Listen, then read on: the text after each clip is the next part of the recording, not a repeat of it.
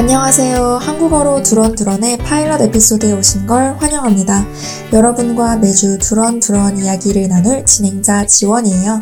반갑습니다, 여러분. 이 팟캐스트는요, 한국어를 공부하는 외국인 친구들에게 좋은 학습 자료가 되었으면 하는 마음에 기획하게 되었습니다. 저는 현재 프랑스어, 중국어, 일본어 이렇게 세 언어를 공부하고 있는데요. 언어를 하나 둘 배워갈 때마다 세상을 보는 눈이 얼마나 더 넓어지는지 그 짜릿함을 벗삼아 살아가고 있어요. 그런데 언어 공부를 할 때 처음에는 인터넷에 조금만 찾아봐도 참고해서 공부할 수 있는 자료가 수두룩하게 뜨는데 어느 정도 수준이 되고 나면 내 레벨에 적합하고 내 마음에 드는 자료를 찾기가 되게 어려워지더라고요. 한 언어를 점점 배워갈수록 그리고 내가 그 언어로 전달할 수 있는 것들이 많아질수록 그 언어 체계 속에서 나의 목소리를 찾고 싶어지잖아요. 그 말인 즉슨 이제 아주 일반적인 내용, 이를테면 형식적인 인사말이나 여행 가서 쓸 수 있는 표현, 이런 것들을 배우는 것만으로는 더 이상 성에 안 찬다는 거죠. 만족이 안 돼요. 내가 평소에 말하고 싶고 말하게 되는 건 이거 얼마예요? 음, 아니면 버스를 타려면 어디로 가야 하죠? 이런 게 아니잖아요. 그래서 모국어가 아닌 언어 속에서 나의 일상과 유관한 밀접한 언어와 나만의 표현 방식을 찾아가려면 보다 다양하고 자연스럽고 누군가의 성격과 삶이 묻어나는 그런 말들을 많이 들어봐야 하는 것 같습니다. 이게 딱 들었을 때는 좀 모순적이라 느껴질 수도 있을 것 같아요. 내 목소리를 찾는데 왜 남의 목소리를 들어봐야 하지? 그렇지만 우선 남의 성격이라든지 인생이라든지 생활 패턴이라든지 이런 것들이 묻어나는 일상적인 말과 회화를 많이 접해봐야 뉘앙스나 어떤 상황에 어떤 억양을 쓰는 게 적합한지, 그리고 원어민이 쓰는 그 언어의 흐름은 어떤지 같은 것들을 잡아낼 수 있더라고요. 그리고 그렇게 많이 들어봐야 내가 하고 싶은 말도 더 자연스럽고 자신있게 나오고요. 제가 예시를 한번 들어볼게요. 개인적인 이야기인데 저는 드라마랑 영화를 엄청 좋아해요. 쉴 새 없이 무언가를 틀어놓고 보고 있는 편입니다. 그래서 넷플릭스, 왓챠, 웨이브, 아이치, 유쿠, 아마존 프라임, 유넥스트 등등 동아시아를 넘나드는 OTT 월정에게 나가는 돈이 적지 않아요. 사실 제가 지금 할 수 있는 외국어의 대부분은 이런 시청각 행위로부터 자연스럽게 습득한 거예요. 어렸을 때는 해리포터 시리즈만 500번 봤고 잠들기 전에 꼭 영어 소설책 테이프를 틀고 잤어요. 일단 리스닝부터 깨고 보는 타입인 거죠. 이렇게 새로운 언어를 배울 때 내가 좋아하는 이야기를 그 언어로 막 하고 싶어지잖아요. 제 경우에는 드라마나 영화, 그리고 배우, 감독, 작가, 이런 주제로 이야기를 나눌 때 저는 이제 중국어를 공부를 하니까 이를테면 중국어로 我喜欢看电视剧,看电影是我的爱好.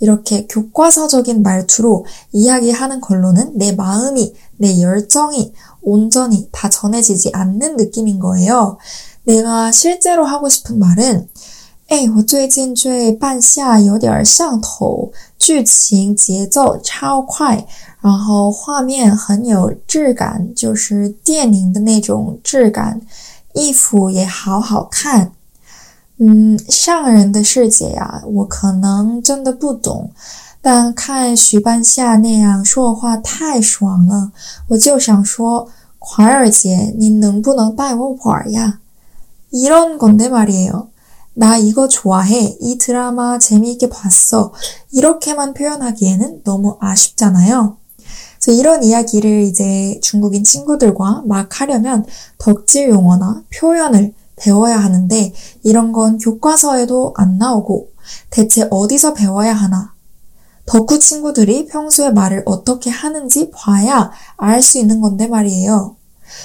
저는 중국 작품들을 보기 시작하면서 웨이보나 더우반 같은 곳에서 GMA만이 어떤 방식으로 드라마를 앓는지 보면서 자연스럽게 표현을 몇 개 배우게 되었어요. 그리고 여기저기 써먹고 다니고 있죠. 어, 이렇게 써먹다 보면 내 생각을 표현하는 내 말투에 융화되고요. 그래서 이런 것들이 전부 내 것이 됩니다.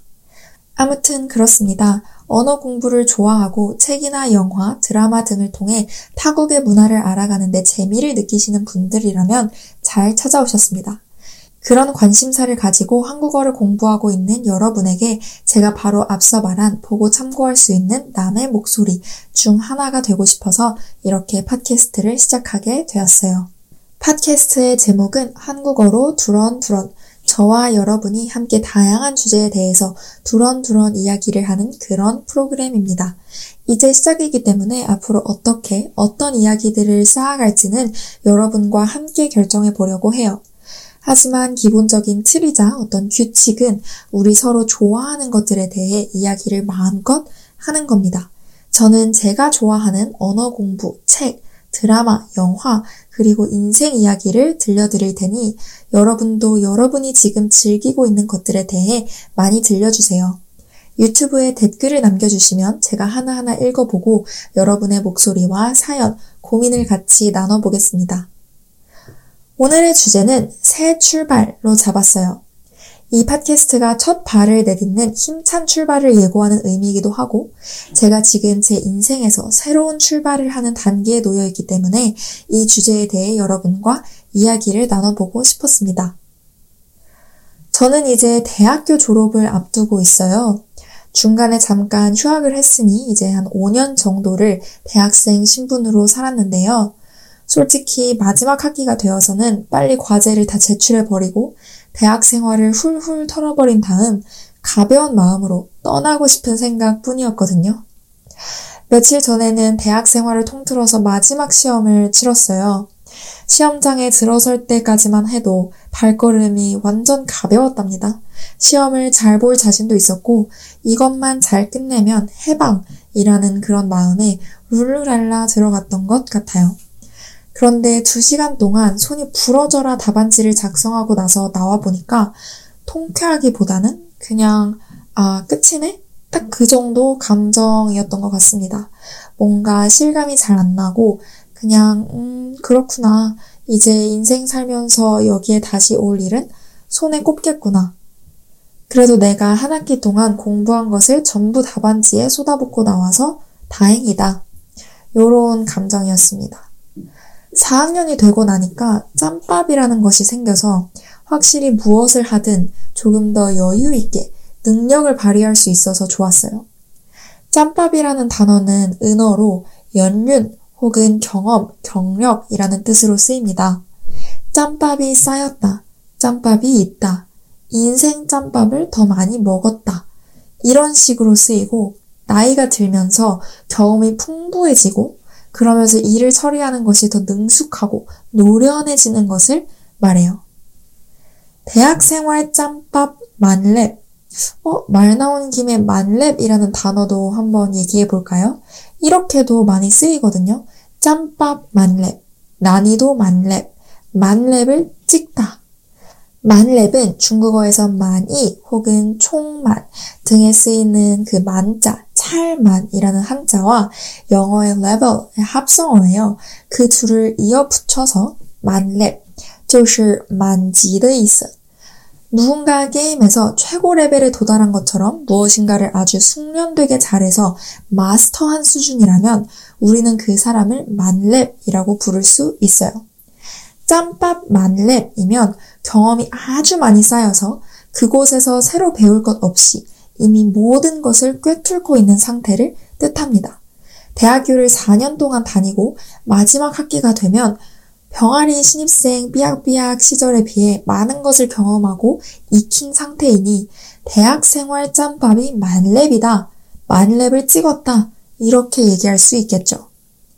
1학년 때는 그 넓은 도서관에서 내가 원하는 책이 어디에 있는지, 어떻게 찾아야 하는지, 도서관에서 가장 좋은 자리는 어디이며 어떤 좌석이 예약이 필요한지 이런 것들을 하나도 몰라서 매번 도서관에 갈 때마다 새롭게 헤매었는데 대학교 4학년 때는 그런 거 없죠. 이미 내 자리라고 찜해놓은 책상도 있고 설령 그 자리가 이미 차 있다고 하더라도 다른 사람이 앉아 있다고 하더라도 두 번째, 세 번째 선택권이 이미 마음속에 정해져 있고 책을 자동 대여 반납하는 도서관 시스템도 그 누구보다 잘 활용하고 모르는 게 있으면 혼자 끙끙대지 않고 바로 사서 선생님들께 도움을 요청하는 것까지 이런 게 다 짬밥에서 나오는 거죠. 과제도 1학년 때는 아, 내가 이걸 완성하는데 얼마나 걸릴까? 여기에 시간을 얼마나 안배해야 할까? 이런 것들에 있어서 아예 감을 못 잡았고, 그래서 결국 막판에 막 후다닥 작성해서 마음에 들지 않는 결과물을 제출을 해야 할 때가 많았어요. 그런데 1년, 2년 하다 보니까 이제 어떤 과제가 나오면, 음, 이거는 1500자 에세이니까 2주 전부터 관련 자료를 수집하고 읽고, 1주 전에 틀을 잡고, 5일 전부터 본격적으로 작성하기 시작하다가 이틀 전에 마무리하고 수정 작업을 하면 되겠다. 그러면 여유롭게 몇 시간 전쯤에 제출이 가능하겠지? 이렇게 견적을 잡고 계획을 짤 수 있게 되었어요. 그런데 이제 대학 졸업을 앞두고 있으니 이렇게 쌓여버린 짬밥을 뒤로 하고 새 출발을 할 때가 되었네요. 사실 저는 대학 생활을 하면서 여러 가지 일들을 해왔기 때문에 사무실에 앉아서 업무를 하는 것이 막 아주 새롭거나 떨리는 일은 아니에요. 그래도 기대감은 있습니다. 앞으로 어디에 취업을 해서 어떤 직원 동료들과 함께 일을 할 것인가? 내가 여태까지 살면서 배운 것들, 이 짬밥을 어디에다가 어떻게 활용하게 될까? 업무상에서 나는 어떤 성과를 낼 수 있을까? 이런 기대감에 잔뜩 부풀어 있는데요. 근데 또 고민이 드는 거 있죠. 졸업하고 돈 벌 생각에 신나 있었는데 또 대학원이라는 유혹이 대학원을 실제로 다니시는 분들께 이야기를 들어보면 대학원은 결코 유혹이 될 수 없는 듯 한데 말이죠. 그런데 학부 생활을 마치고 보니까 4년이라는 세월이 한 가지 분야를 제대로 배우기에 턱없이 부족한 시간이라는 게 잘 느껴지더라고요. 이제 막 겉핥기식으로 내가 좋아하는 이것이 대체 무엇을 하는 학문인지 조금 알게 된 것 같은데 졸업을 해야 하니까 아쉬운 마음이 들어요. 제대로 아는 것이 하나도 없는 것 같은데 이대로 졸업을 해도 되는 건가? 더 배우고 싶은데 하지만 돈은 벌어야겠고 무엇보다 더 이상 대학이라는 기관에 쏟아 부으면서 다닐 돈이 없네요. 그래서 우선 취업 준비를 한번 해보려고 합니다. 돈을 벌면 하고 싶은 것도 무척 많아요. 자본주의 사회에 돈이 아닌 게 어디 있습니까? 그죠? 중국어랑 일본어 수업도 듣고 싶고, 요즘 부쩍 미술, 순수 미술에 관심이 많아져서 전시회를 다니면서 미술품도 구경해 보고 싶어요. 미술 관련 강의도 듣고 싶고, 그리고 요즘 책값도 무지 비싸잖아요. 스스로에게 주는 졸업 선물로 킨들이나 크레마 같은 이북 리더기를 하나 사줄까 싶은데, 그것도 찾아보니까 가격이 보통 20에서 30만 원 정도는 하더라고요. 지금은 백수이니 일단 욕심 부리지 않고 취업하고 나서 하나 사봐야겠습니다. 인생에서 새로운 챕터를 연다는 것은 참 가슴 떨리는 일 같아요. 대학교 캠퍼스라는 곳에 묵혀 있다가 사회로 방출되고 나니 세상이 참 넓고 선택지도 무수하네요. 여러분은 어떤 마음가짐으로 새 출발을 맞이하나요? 미래에 대한 중요한 결정을 내릴 때 어떤 기준으로 결정을 하나요? 우리 아까 짬밥 이야기를 했잖아요. 어떤 경험치에서 나오는 능력. 제가 사실 대학교 1학년 때는 정말 못하는 것이 많았어요. 고등학교 때 대학 입시를 위해 했던 준비가 실제 대학 생활에는 전혀 도움이 안 되는 느낌이었죠. 수없이 쏟아지는 과제며 조별과제 활동이며 발표며 수업도 열심히 듣고 강의 계획서나 과제 공지 같은 것도 꼼꼼히 읽어봤는데 도통 감을 잡지 못했어요. 아직도 기억이 나는 피드백이 있는데요. 제가 1학년 2학기 때 전공 과제로 2천자 가량의 에세이를 써갔는데 너는 똑똑한데 어떻게 해야 하는지 전혀 방법을 모르는 느낌이야. 이런 피드백을 받았었습니다. 전곡을 찔렸었죠. 겁없이 달려든다고 해서 일단 빈 문서를 열고 타다닥 글을 써내려 간다고 해서 그게 좋은 글이 되는 건 아닌데 말이에요. 옛날에는 어떤 글이든 정말 그렇게 썼어요. 과제를 받고 머릿속에서만 두루뭉술하게 답변을 그려본 다음 바로 글을 쓰기 시작했고 그렇게 완성된 글을 두어 번 정도 다시 읽어본 다음에 바로 제출했죠. 그런데 시행착오를 겪고 보니 이건 절대 실패하는 방식이었어요. 과제의 기본은 무조건 그 주제와 관련해서 많이 읽고 개요를 짜는 것이 우선이라는 것을 천천히 배워 나갔습니다. 개요를 짜고 그걸 쭉 훑어봤을 때 논리적인 문제가 없는 것 같으면 그때가 글을 쓰기 시작할 단계인 거예요. 대학에서 그 무수한 과제를 해치우며 아, 이렇게 찬찬히 생각을 정리해 가며 작업을 해야 훨씬 정돈되고 매끄러운 결과물을 완성할 수 있구나. 그리고 그렇게 해야 결과적으로 시간도 단축되고 효율적으로 일할 수 있구나. 라는 것을 깨닫게 되었어요. 이렇게 되짚어 보면 되게 당연한 것을 놓쳤던 것 같은데, 그때는 이렇게 기본적인 것도 결코 당연하지 않았고, 여러 번에 걸쳐 피드백을 수용하고 나서야 비로소 방법이라는 것을 터득하게 되었어요. 그리고 그 방법을 이리저리 조물조물 변형해 보면서 그걸 온전히 나만의 방법으로 만들었고요. 이제는 누가 몇 천자 글을 써내라고 해도 두렵지 않습니다. 저는 글을 논리 정연하게 잘 쓸 수 있는 저만의 방법이 있으니까요. 4학년 때 제출한 과제에는 너는 글을 참 잘 쓴다. 아주 설득력 있는 글이다. 이런 피드백을 많이 받게 되었어요. 칭찬을 들을 때마다 지난 날이 막 파노라마처럼 머릿속에 스치는 거 있죠. 그간 도서관에서 밤을 새면서 아, 나는 왜 이렇게 부족하지? 대체 왜 나는 저 사람처럼, 저 사람만큼 참신한 글을 써내지 못하는 걸까? 이렇게 고민하고 좌절하던 무수한 순간들에 대해 보상을 받는 느낌이었습니다. 아, 하다 보면 되는구나. 하다 보면 요령이 생기고 방법이 생기는구나. 그래서 대학 졸업을 앞둔 지금 저는 자신 있습니다. 새 출발을 하는 것이 두렵지 않아요.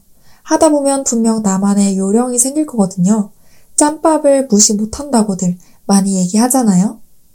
회사에서 어떤 업무를 장기간에 걸쳐 책임지고 본다는 것은 학교에서 과제를 하는 것과는 완전히 다른 일이지만 이것도 하다 보면 능숙해지지 않겠어요? 설령 그 분야의 최고 능력자가 되지 못한다고 해도 나는 나만의 방식으로 나의 일을 하면 되는 거잖아요. 그것만큼 멋진 사회인의 초상이 어디 있겠습니까? 그리고 젊은이의 패기라고 할까요? 알 만큼 알면서 아직 모를 것들은 적당히 모릅니다. 이러니 아직 할 수 있는 것들이 많다는 생각이 드네요. 가끔은 뇌를 조금 비울 필요가 있는 것 같아요. 생각을 조금 덜어내야 용기가 좀 더 자신있게 걸어 나와 우리의 마음속에 털을 잡는 것 같습니다. 며칠 전에 하이라이트 양요섭 씨가 SNS에 올린 걸 봤는데 오빠는 실수하면 어떻게 넘기나요? 라는 질문에 속으로 대헷? 이라고 답변했더라고요. 이 마인드입니다, 여러분. 음이탈이 났을 때 쩌는 애드립을 질러주면 되는 거고 새로운 일을 하다가 뭔가 실수를 했을 때는 죄송합니다 외치고 해결책을 찾으면 되는 거고 어차피 다 사람이 하는 일 아니겠습니까? 저도 뭔 일 있으면 대헷 하는 마음가짐으로 한 걸음 나아가려고 합니다. 우리 자신있게 새 출발을 함께 해보아요. 그럼 오늘은 여기까지 할까요?